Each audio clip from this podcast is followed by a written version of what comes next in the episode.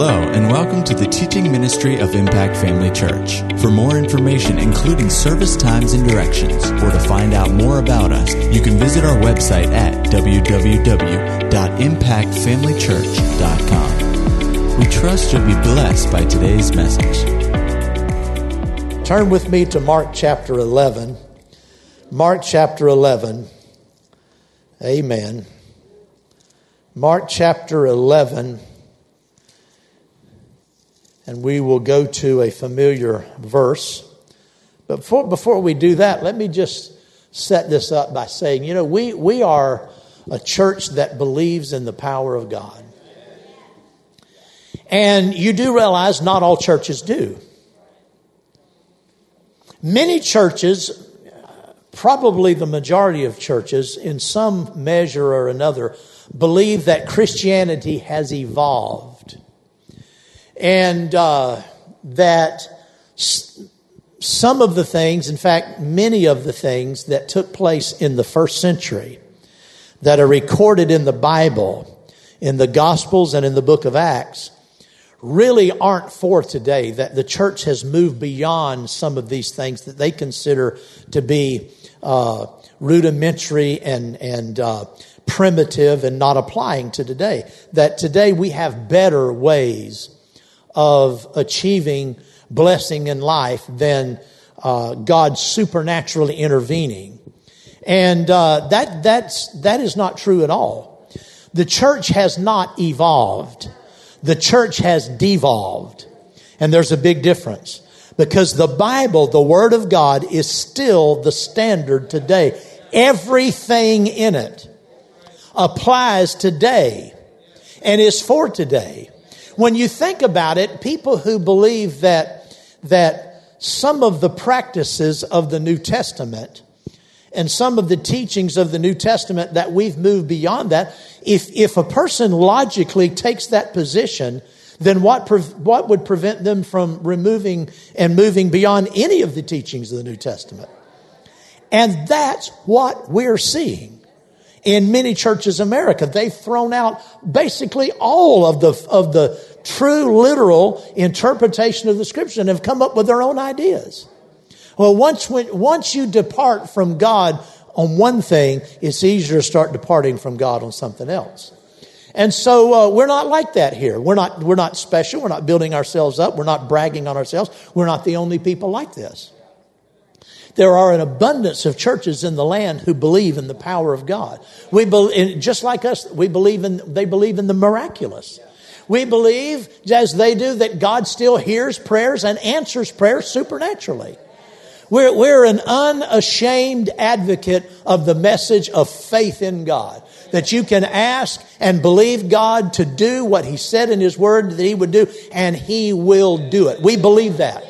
We're not embarrassed over it. Amen. Uh, like I said, we believe in miracles. We believe in divine healing. We pray for the sick. We see the sick recovered.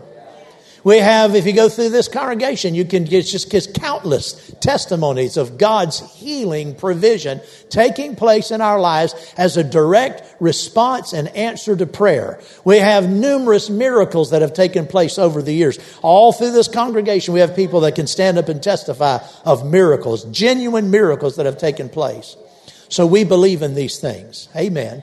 So in Mark chapter 11, verse number 22, Jesus said, have faith in God. Have faith in God. Well, you can't have faith in God without having faith in His Word.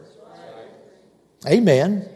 So when we talk about faith and healing, which is what I want to talk about this morning, I also want to talk about medicine. Faith, healing, and medicine. I was reading a, a book this week I was reading a book this week. I t- pulled it off my shelf that I bought a number of years ago. And it's by a medical doctor, and his name is William Mast. Uh, he was a, a surgeon, a, doctor specializing in surgery of the ear, nose, throat, head, and neck. Is that an EN, ENT? He was an ENT specialist. And I said was. I don't know if he's still in practice or not. Oh, he's passed away? Okay. Uh, he, uh, he, when he started his practice, right after he started his practice, his brother was the pastor of a full gospel church, and he went to visit his, his brother and got filled with the Holy Spirit. Started attending that church, and he said he saw so many miracles just right in, in front of his eyes, things that couldn't be explained. And he really got excited about the things of God. Then a few years later, he was given a copy of a book by Kenneth Hagin entitled The Authority of the Believer. And he said that book changed his life. He realized then that even as a doctor, that he could exer- exercise authority over sickness and disease in his own life, and he could help people as well.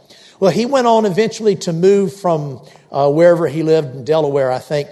He moved to Tulsa and took a position uh, at the City of Faith Medical Center there in Tulsa. And, uh, and I think he opened his own practice in that building. I don't know that he was working for the City of Faith, but he was in that building. So he opened a practice there, same thing, ENT specialist. And uh, later, uh, that was in 1980, uh, 83, I think, 81.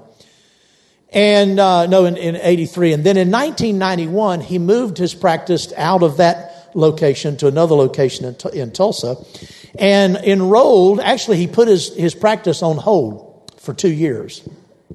And he enrolled in Rhema as a student. So he went to Rhema for two years and just sort of practiced part time during that time. At the end of those two years, he went back into full time practice. And then in the fall of that year, in 1993, he went on part as part time staff at Rhema uh, teaching a, a, special missions course in the subject of international health for missionaries. So he taught at Rhema, and I personally heard Kenneth Hagin endorse this book a number of times when I was in Brother Hagin's meetings. I remember him mentioning this book and endorsing it and talking about how good it was. But what happened to Dr. Mast when he was filled with the Holy Spirit, he began to, actually, when, when he took the position at Rhema and was asked to teach a course on uh, medical missions, he said he, for the first time, actually underwent a study when and started studying the Bible to see what the Bible had to say about medicine, since he's a medical doctor. And so this book came out of his study on the subject of medicine in the Bible. And so I want to uh, I want to read a story that's from the very first chapter of this book of something that happened to him and, and what a tragedy it was. Can I read this to you? Verse in chapter 1 it says it seemed to be a routine afternoon clinic on the 11th floor of the City of Faith Hospital. I was about halfway through the schedule of patients. I quickly glanced at the chart before entering the examination room to gather some preliminary information about the new patient I was about to see. I noticed from the information sheet that the patient was a female in her 20s who had come to Tulsa all the way from the East Coast for a medical opinion. This was not at all unusual since people routinely come from all parts of the country and even other areas of the world for medical treatment. What I did not expect was the scene that greeted me or greeted my eyes on opening the examination door. The young lady was sitting on a chair next to my desk, her body bent over and contorted with obvious pain. Her beautiful face was marred by a large swollen tumor on her left lower jaw, extending into the left side of her neck.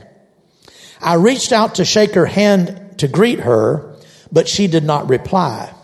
Her husband immediately answered for her, saying, My wife is not able to speak. I will be doing the talking for her. As the wife, as the husband told his story, guilt, depression, and despair clouded his facial features. Both he and his wife were members of a charismatic church on the East Coast. He quickly emphasized, quote, My wife and I believe in divine healing. We are making this trip solely to gain another medical opinion, not for any treatment, end quote. The husband continued, Two years ago, my wife discovered a small ulceration on the left side of her tongue. When the ulceration did not heal over a period of several months, we went to a local surgeon. He performed a biopsy of the ulcerated area. The biopsy report was not good. The ulceration had been caused by a cancerous growth of the tongue. The surgeon told us that fortunately the cancer was in a very early stage and could be easily cured by simply excising it. The husband went on to tell me, Dr. Mast wrote, that they had refused this minor operation, informing the surgeon that they believed in divine healing. They told him our total dependence is on God alone, not on surgery. The malignant growth on the woman's tongue continued to enlarge over the next six months, and the couple again went to see the surgeon who informed them that the cancer was still curable. But, he replied, it will now require a major operation that will involve the removal of at least half of the tongue. The couple again refused surgery, believing that they should ignore what was obviously a growing problem. They replied to the, to the surgeon's suggestion we will simply confess God's healing for this situation. No further medical consultation were, consultations were obtained until the couple appeared at my office about a year and a half later with the desperate situation that now confronted me. I examined the tongue, which was now swollen and hard as a rock. It completely filled up the woman's mouth. The lady could no longer speak and was obviously in constant pain. When I felt her neck, I found a hard lump protruding from the left side. It was quite obvious that the cancer had spread to her neck. I explained to this woman and her husband, there is still a possibility of saving your life, but now radical surgery is necessary. It would necessitate removing all of the tongue, the left jawbone, and the muscles and glands of the left side of your neck. The operation would last eight to 10 hours, and you would have to spend at least several weeks in the hospital. After the surgical wounds healed, additional treatment would still be necessary, including cobalt irradiation therapy and possibly chemotherapy using various anti cancer drugs. When the, when the couple heard my proposal, the husband immediately rejected it. He stated adamantly, We are standing in faith. We are not even considering any type of medical treatment. Sadly, the last communication I received from this couple was a letter requesting needed information for an application for dis- complete disability. This man said, Absolutely, we are not going to get any treatment because we are standing in faith. Church, let me assure you, they were not standing in faith. They were not. And so Dr. Mast talks in his book about uh, uh, various people that he encountered over the years who, who came with this same type of mentality. And when it comes to medicine, there's something known as medical malpractice. Medical malpractice, in medicine, malpractice is the improper, negligent, or injurious practice of medicine. But you know, when it comes to faith, there's faith malpractice as well. Faith malpractice is the improper, negligent, and injurious practice of faith. And it's not actually genuine faith, but people think it is. And so I, I took this study primarily from Dr. Mast's book, and it's excellent. Like I said, Kenneth Hagin recommended that we buy it. And do we have any of these in the bookstore?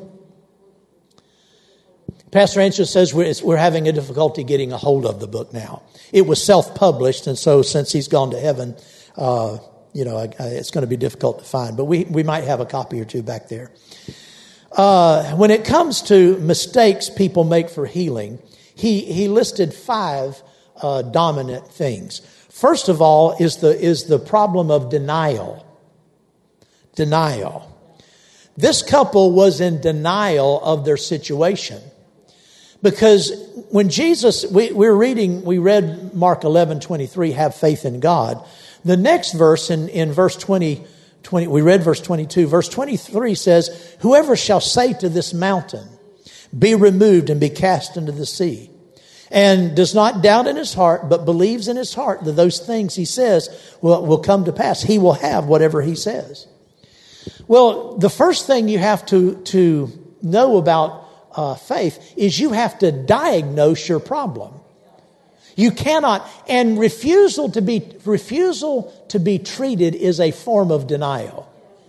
On one level, this couple acknowledged that she had this problem because they went uh, she went to two different doctors the doctor that she had gone to uh, where she was from on the East Coast, and then this doctor in Tulsa. So they knew she had a problem, but the refusal to, to, to get treatment is denial of what's going on. And before you can have faith, you have to acknowledge the problem. You can't speak to the mountain until you've identified it. And then in Romans chapter 4, and, and, and, most of you know these verses, but in Romans chapter 4, it talks about faith as calling those things which be not as though they were. Faith calls things that do not exist as though they do exist. A lot of people have that reversed. They think faith calls things that do exist as though they don't exist. That's not what that verse says. By denying something that exists and saying it doesn't exist, that isn't faith. Faith looks at what is seen and then looks beyond that at what, what is not seen, which are the promises of God. And it calls the promises of God true, but it doesn't deny the reality of the situation. That's what this couple was doing. In Hebrews chapter 11, verse 1, it says, Faith is the substance of things hoped for, the evidence of things not seen. Again, notice that faith focuses on things not seen. It doesn't focus on the things that are seen and then pretend that they don't exist.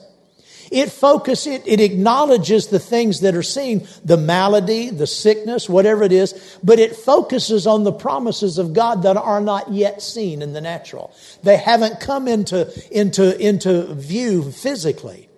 But we know they're true because God said them. God, excuse me, God said that by his stripes, Jesus' stripes, we were healed.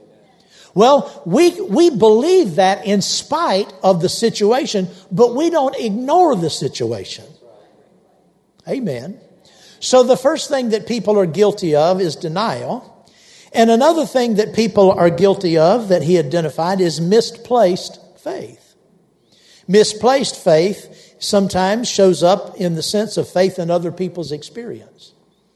Just because you heard somebody else had an illness, maybe like yours or similar to yours or even different, but you hear their story of how they believed God and what God led them to do and the steps of faith they took, and you decide, I'm just going to do what they did. That is misplaced faith. You can't base, we can't, I can't base my faith on what somebody else did and what happened to them. My faith and your faith has to be in the Word of God what God's word says to me. And my faith can't be, uh, my faith can't be in not only uh, other people, but my faith can't be in myself. My faith has to totally be in God. What does God say? What does His Word have to say about it? Amen. His Word says He sent His Word and it healed them. Notice you had to be sick in order for the Word to work. He sent his word and healed them. Proverbs 4 says that his words are life to those that find them and health to all their flesh. See, you, you get the word on the inside of you and it starts building a picture and your faith grows. Another important thing about, about faith and healing and, and medical treatment is we have to understand that there are different levels of faith. I would say that for a church like ours, this is probably the most important thing. Is knowing that not everybody is on the same level of faith. The Bible talks about weak faith and strong faith. It talks about little faith and great faith. And then it talks about great faith that grows exceedingly, growing faith.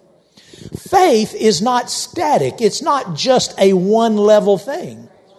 A person can be in faith, but be weak in faith. Do, that does not mean they don't have faith. Their faith is just not as strong as it should be. A person can have a little faith and a little faith can produce for them, but a little faith is not adequate for bigger problems. I said little faith is not adequate for greater, larger problems. And this is a thing people don't often uh, uh, determine. They think, well, so and so exercised faith and they took these steps. Maybe they had a condition and the Lord led them to, uh, at some point, not take medicine anymore. But you don't understand that, and they were healed. But what people don't understand is a person on a certain level of faith, the Spirit of God can direct you to do that. And when you're in faith, you know you have the answer. You know you have the answer. A lot of people sometimes are just trying it, and it won't work. It won't work. Faith must be exercised, fed and exercised daily in order for it to be strong. It's sort of like weight training. If you know anything about uh, weight training, you, you don't start out with the heaviest weight. I would not go into the weight room and get under Steve Morgan's barbells on the bench. How much do you bench? 350. How many of you would like to get under that on the bench? No. That, that's not where you start out. You might start out with 50 pounds not 350. Isn't that right? Steve Morgan didn't start out at 350 pounds, bench pressing 350 pounds. He didn't start there. He started when he was a young man, probably a teenager, uh, working out with what he could handle at the time. But in weight training, the more you exercise, the more you grow in strength. Faith is the same way. You have to start on things that your faith can accomplish. Now, don't take this as an excuse to not use your faith. We should always be using our faith. But use your faith on the things that your faith can work on and start exercising. And then as you feed on the word, your faith will grow. And the more victories you win and the greater things that you overcome will enable you to advance in faith where you can take on things that are, that are uh, uh, bigger and, and so forth. Uh, you need to know where your faith is. You need to be realistic in where your faith is. People sometimes try to accomplish things that uh, are physically huge when they're not applying their faith every day to the things that, that are smaller that they could. They put up with a lot of things that they could be using their faith on and that, well, it's just easier to take a tablet. It's easier, you know, to have this treatment and not deal with it. We should be using our faith for everything in life that's contrary to the Word of God. Amen. Any condition that's not right, we should be using our faith on it. Even the big things. Even the things that seem to be beyond our faith, still use your faith on it, but you need to rely on some other things besides faith. That's something that's not said very often in our, in our circles, but it's absolutely the truth. Amen. The fourth thing that he identified is not considering the seriousness of the sickness. Not all sicknesses are the same. Some things are life threatening and some things aren't life threatening. Things that aren't life threatening, we can afford to take uh, uh, an approach that we will just work on it over time and work on it with our faith and work on it with our faith until we see ourselves completely healed. But when you're facing something that's life threatening, a symptom that suddenly comes up that you know what the possibilities are, to ignore that can cost you your life. Amen. When uh, in 2015, you know, I was skiing out in Colorado in February of that year with with uh, Angela and and uh, my oldest son Steve and his and his kids, and I noticed that I was very tired when I was out there. Well, I had been tired for several months, just you know, doing things around the house, working outside. Just felt tired a lot, you know didn't think a whole lot about it. It was the summer, you get tired, you know. So the summer passed, the previous summer passed, and I, you know, wasn't working in the yard that much, and it seemed to be okay. When I went skiing that year, I noticed that I was exhausted. And, uh, you know, uh, Vail, Colorado, the mountain there, is uh, the top of the mountain is a little over, little over 11,000 feet. And that's where the chairlifts and, and, and uh, gondolas, they take you up to the top and get you, you know, you, you, unload and you ski down from there. But even the, the low part of the mountain, the base is around 10,000, 9 or 10,000 feet. So when you get up to 11,000 feet, the air's a little thin. Well, I got out there and I couldn't keep up with the rest of the family. Steve and, and, uh, and his sons, and you know, I just, I, I couldn't keep up. And I was good in the mornings. I could ski fine in the mornings. In fact, I was racing uh, Ethan and Jared down the mountain. And, and almost, I was beating Jared, but I was almost keeping up with Ethan. But we were flying down the mountain over 50 miles an hour. One of them had a, had a, you know, a, a speedometer thing on their, on their phone and they were tracking us. And we were going over 50 miles an hour, flying down the mountain. I felt great in the morning, but by lunch, I was just gassed. I couldn't go on. And uh, you know, so I, I, would go in and go go back to the to one of the restaurants on the mountain, or go back down to the lodge. And uh, and I remember this one day we went into the back bowls, which are the bowls on on the back side of the mountain. A lot of times, like a is it concave that goes in, yeah, concave area of the mountain. And a lot of times that's very steep, but there there's some you know moderate uh, slopes back there. So I was on the back side of the mountain, and I skied down to the bottom, and I was ahead of everybody else. And I got down there, and I was just exhausted. So I just leaned. There was a big rock outcropping there at the bottom, and it was covered in snow, but it's like a little bench there. So I just kind of climbed up on that and just leaned back in the snow and waited on, in the snow and just waited for everybody to show up. And I was just exhausted. And uh, later, at the end of the week, uh, the last day, I almost didn't make it down off the mountain. I thought, I'm going to have to just lay down here in the snow, but I thought, I could pass out. I thought it was altitude and just being out of shape. I thought to myself, when you get home, buddy, you're going to get your rear end back on that elliptical, get back in shape. This is ridiculous. You're falling apart out here. This is, this is not right. I had no thought that there was anything wrong with my heart. And, uh, and I remember thinking, I'd just like to lay down in the snow. But then I thought, I'll pass out if I lay down here, and they might not find me till spring. You know? and the snow was real deep. And uh, so, you know, we went home, and the next day, uh, I started having chest pains the next night. And I went to bed that night, but I had, I had a chest pain that was on, that, you know, when you go in the hospital, you go to the doctor, they ask you to, to rate your pain from one, like as being almost nothing, to 10 as being like having your arm sawed off, you know, with a chainsaw. Uh, I, they asked me what my pain level was, and I said, maybe a one, maybe a one, might be a 0.5. It was such a light pain, but it was right in the kind of in the middle of my chest. And I thought, you know, I thought, well, you know, that could be something. But I laid down and went to sleep, and it went away. Now, I also thought maybe it was indigestion. I took some, you know, antacids and tried to, you know, make make myself, you know, swallow air, and make myself burp, you know, try to give me some relief. And uh, that wasn't it. When I went to bed, I went to sleep. Slept all night. And I woke up and I thought, well, you know, I'm fine. But as soon as I got out of bed, as soon as I stood up, that pain came back. And then I realized now it can't be indigestion. I haven't eaten in 10 hours. So there's nothing on my stomach. Uh, it was, again, it was about a, a 0.5 or 1, maybe. And uh, Angela had already I waited a little while. She went to the office. As I was praying, I thought, well, you know, I probably ought to get this checked out.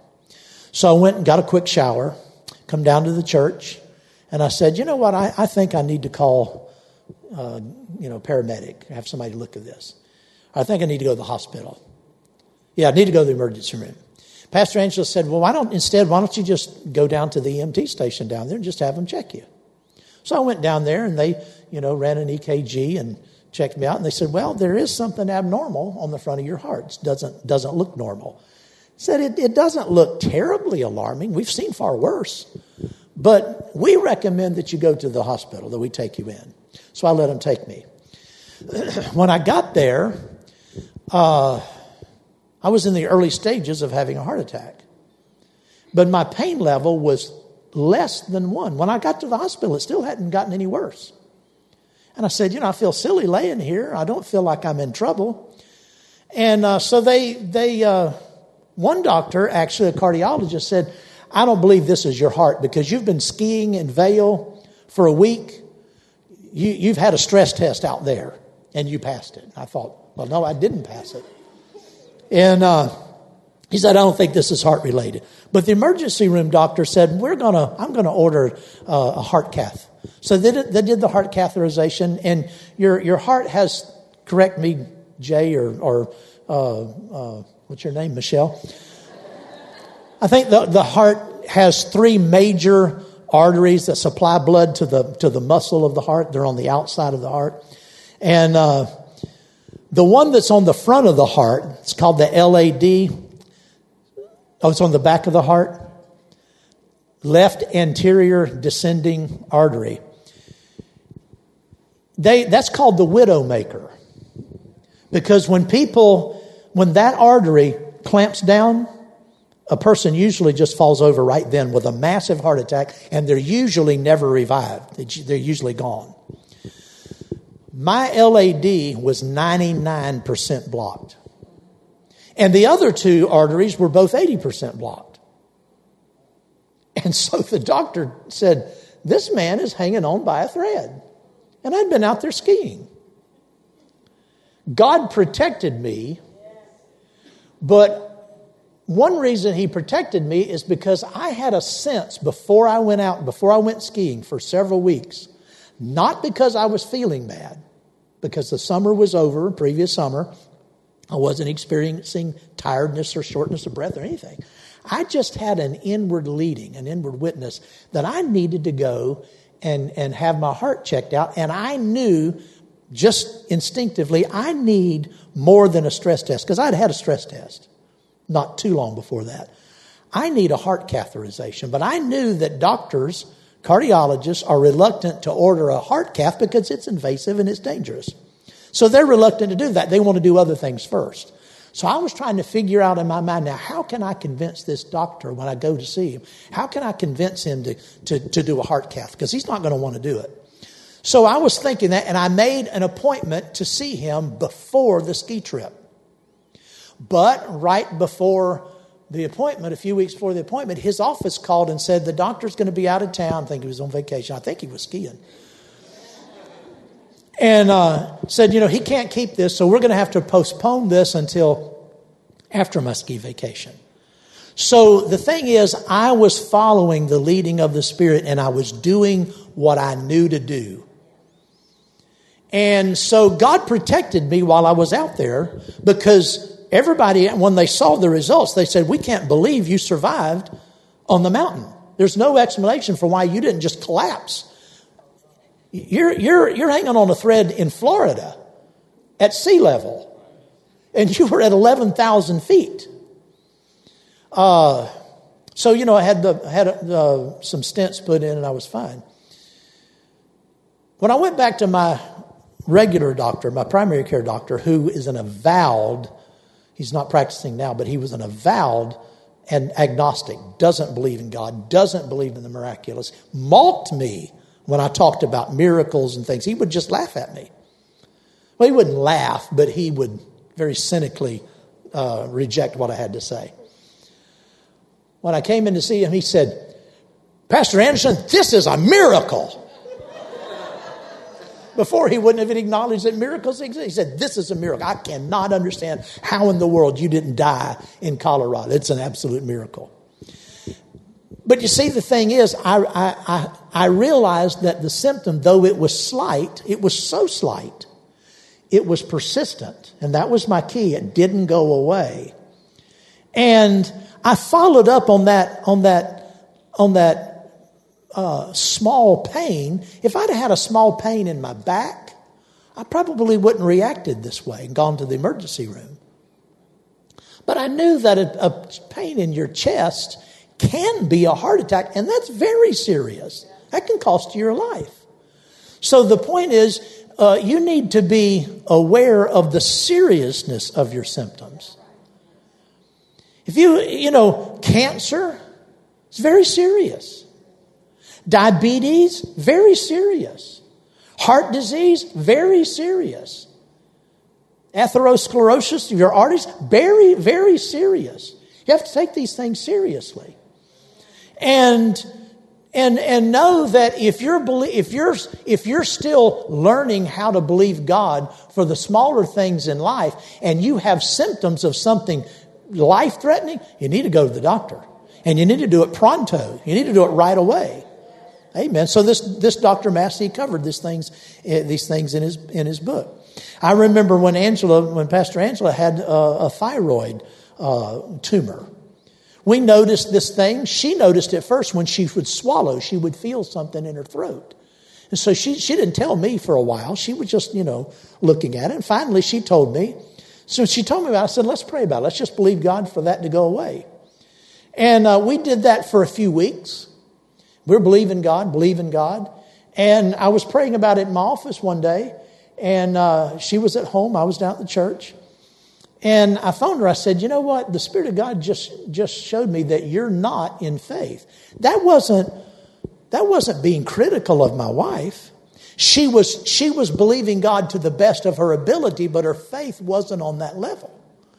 And mine probably wasn't either. I just that the Lord said your wife is not in faith. And the Lord said, You need to take her to the doctor and get that growth removed. We didn't know if it was dangerous or not, but it could have been. You know, it's just not worth taking a risk and losing your life. And so we took her to the doctor and they scheduled her for surgery and they had the growth removed and it was benign and everything was fine. But we dealt with it according to our faith. And uh, that's so important. Dr. Mast, uh, another, the last thing I'll quickly go over is, is not seeking godly wisdom. Uh, look to the Holy Spirit for wisdom in these things, and then look to other people who have a track record of following the Spirit of God. Like I said, some people, some people are afraid to go to the doctor because I, I, I know of, of uh, I've known of several people over the years who've had symptoms that that were they were symptomatic of things that could be very very dangerous, and they didn't go to the doctor. And I'm convinced the reason they wouldn't go was because they were afraid of what they might find out. Rather not know. That's sticking your head in the sand. That won't make it go away, and that is not faith. People say they're believing God, they say then they're confessing the word, but many times they're in fear and in unbelief to a degree and they won't admit it. I know, I know Michelle and the other nurses in here, you've seen that. I said about cancer because I've had cancer before. Both my wife and, and me both have, uh, have cancer, have had, have had cancer. And I said, you know, one of the worst things that you can ever find out, or the worst thing that can ever happen to you, is to find out that you have cancer. It's one of the worst things that can happen to you. But there's something worse than finding out you have cancer, and that's having cancer and not finding out. That's way worse. So, you know, uh, don't let fear keep you out of the doctor's office. Amen. Uh, let, let me quickly close with this story. This, this will only take a minute to read. Sometimes people who teach faith and healing, some people have, have left the impression, and I think most of the times unintentionally, have left the impression that if you don't just defeat every physical, overcome every physical challenge with your faith, that you're lesser of a Christian than, you should be, that you're just, you don't measure up. You're, you're, uh, you're a failure somehow. And people can get that opinion, but it's not true. And, I, and I'm not going to finish this today, obviously. I'll talk about it more tonight. Uh, and I'll, we're going to go into what Dr. Mast found out and what the Bible says about medicine. It's really eye opening. But let me read you this story.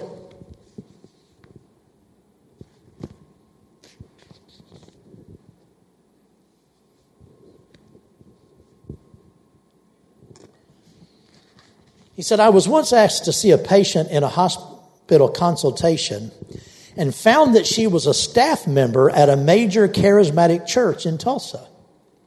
I examined her and prayed with her about her medical problems, as I do many of my patients. Then she asked me, Doctor, please don't tell my pastor I've been to see you. He would be very upset with me if he knew I was in the hospital and didn't have the faith to be healed. Now, that sounds bad, but listen to the rest of it. He goes on to say, Dr. Mast went on to say, because patient information is confidential and should never be discussed with anyone except possibly another doctor involved in the case, I could not tell this woman that a year previous to her visit, I had performed emergency surgery on her pastor. Her pastor had also called on me on various other occasions as well to prescribe medication for him. It was evident that this doctor certainly believes in using, this minister certainly believes in using doctors and medication, even though he has a well recognized healing ministry. So here this woman was afraid that her pastor would be disappointed. She's telling the doctor, and the doctor had done, had performed surgery on her pastor. So again, I'm sure this pastor didn't intend to communicate that. And I, and I don't believe most people who teach faith and healing and, and believe in miracles, they don't intend to communicate that, but people get that sense on their own. And that can be very dangerous. Amen. So we'll look in, into more of this tonight as we go in further into it. Amen. Glory to God. Hallelujah. Why don't we stand up? Praise God. You're going to be liberated by listening to the rest of this message. Amen. Glory to God. God wants us well. Now, Dr. Mast identified these two uh, opposing contradictions. And, and we've, we've talked about this before, I have. He said he, he, never, he never ceases to be amazed at people who don't believe in divine healing. You know, there are religions, churches, denominations that teach against divine healing. Like God does not heal today, and, and, and God uses sickness and disease. He puts these things on us many times to teach us things. There are people that believe that. Dr. Mast, like, like, like I have said many times, he said, I can't understand how people who say they don't believe that God heals and that it's, that it's God's will to heal them, they don't believe it's God's will to heal them, they will turn around and go to the doctor to get the doctor to heal them.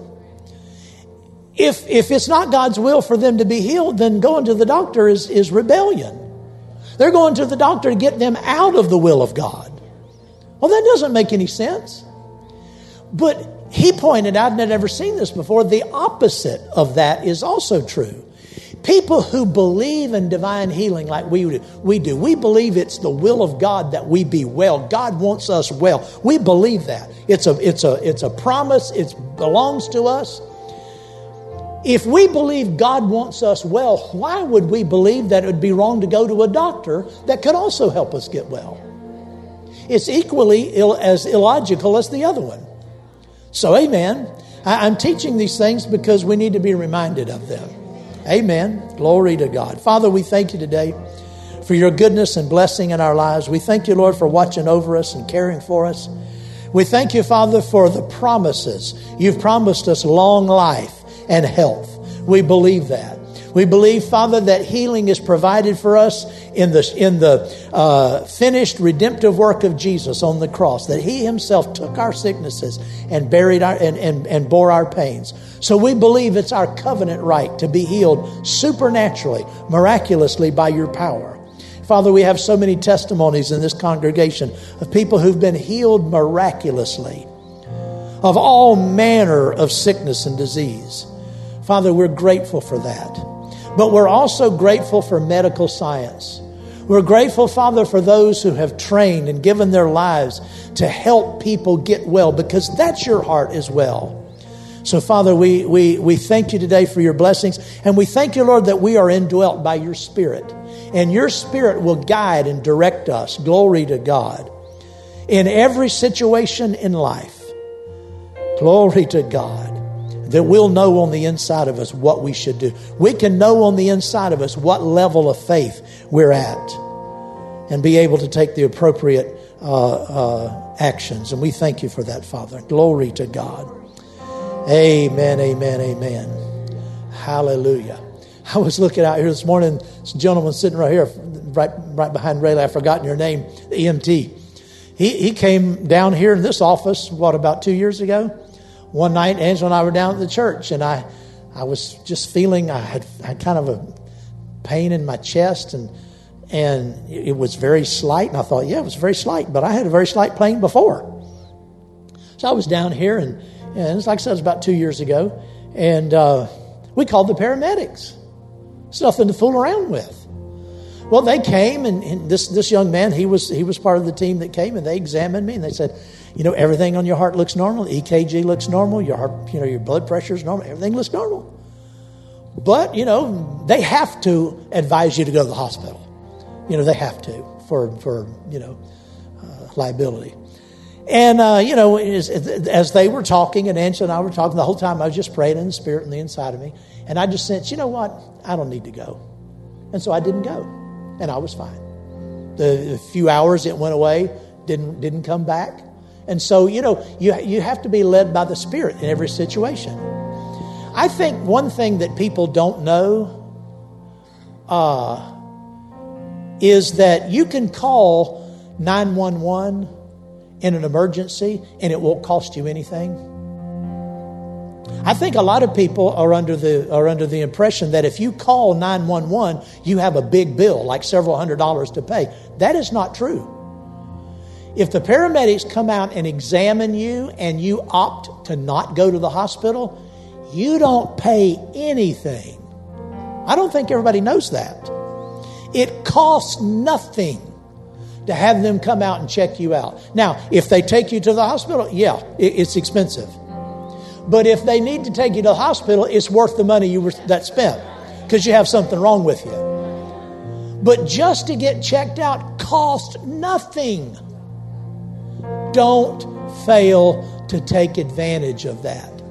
If it's something that the symptoms indicate is very serious, you better act on that. Amen. At Impact Family Church, it is our desire to see you blessed through the power of the Word of God. We have been helping people to change their world for over 25 years through our dynamic ministries and teaching. If you are going to be in the North Central Florida area and are interested in attending our services or just want more information about us, you can visit us online at www.impactfamilychurch.com.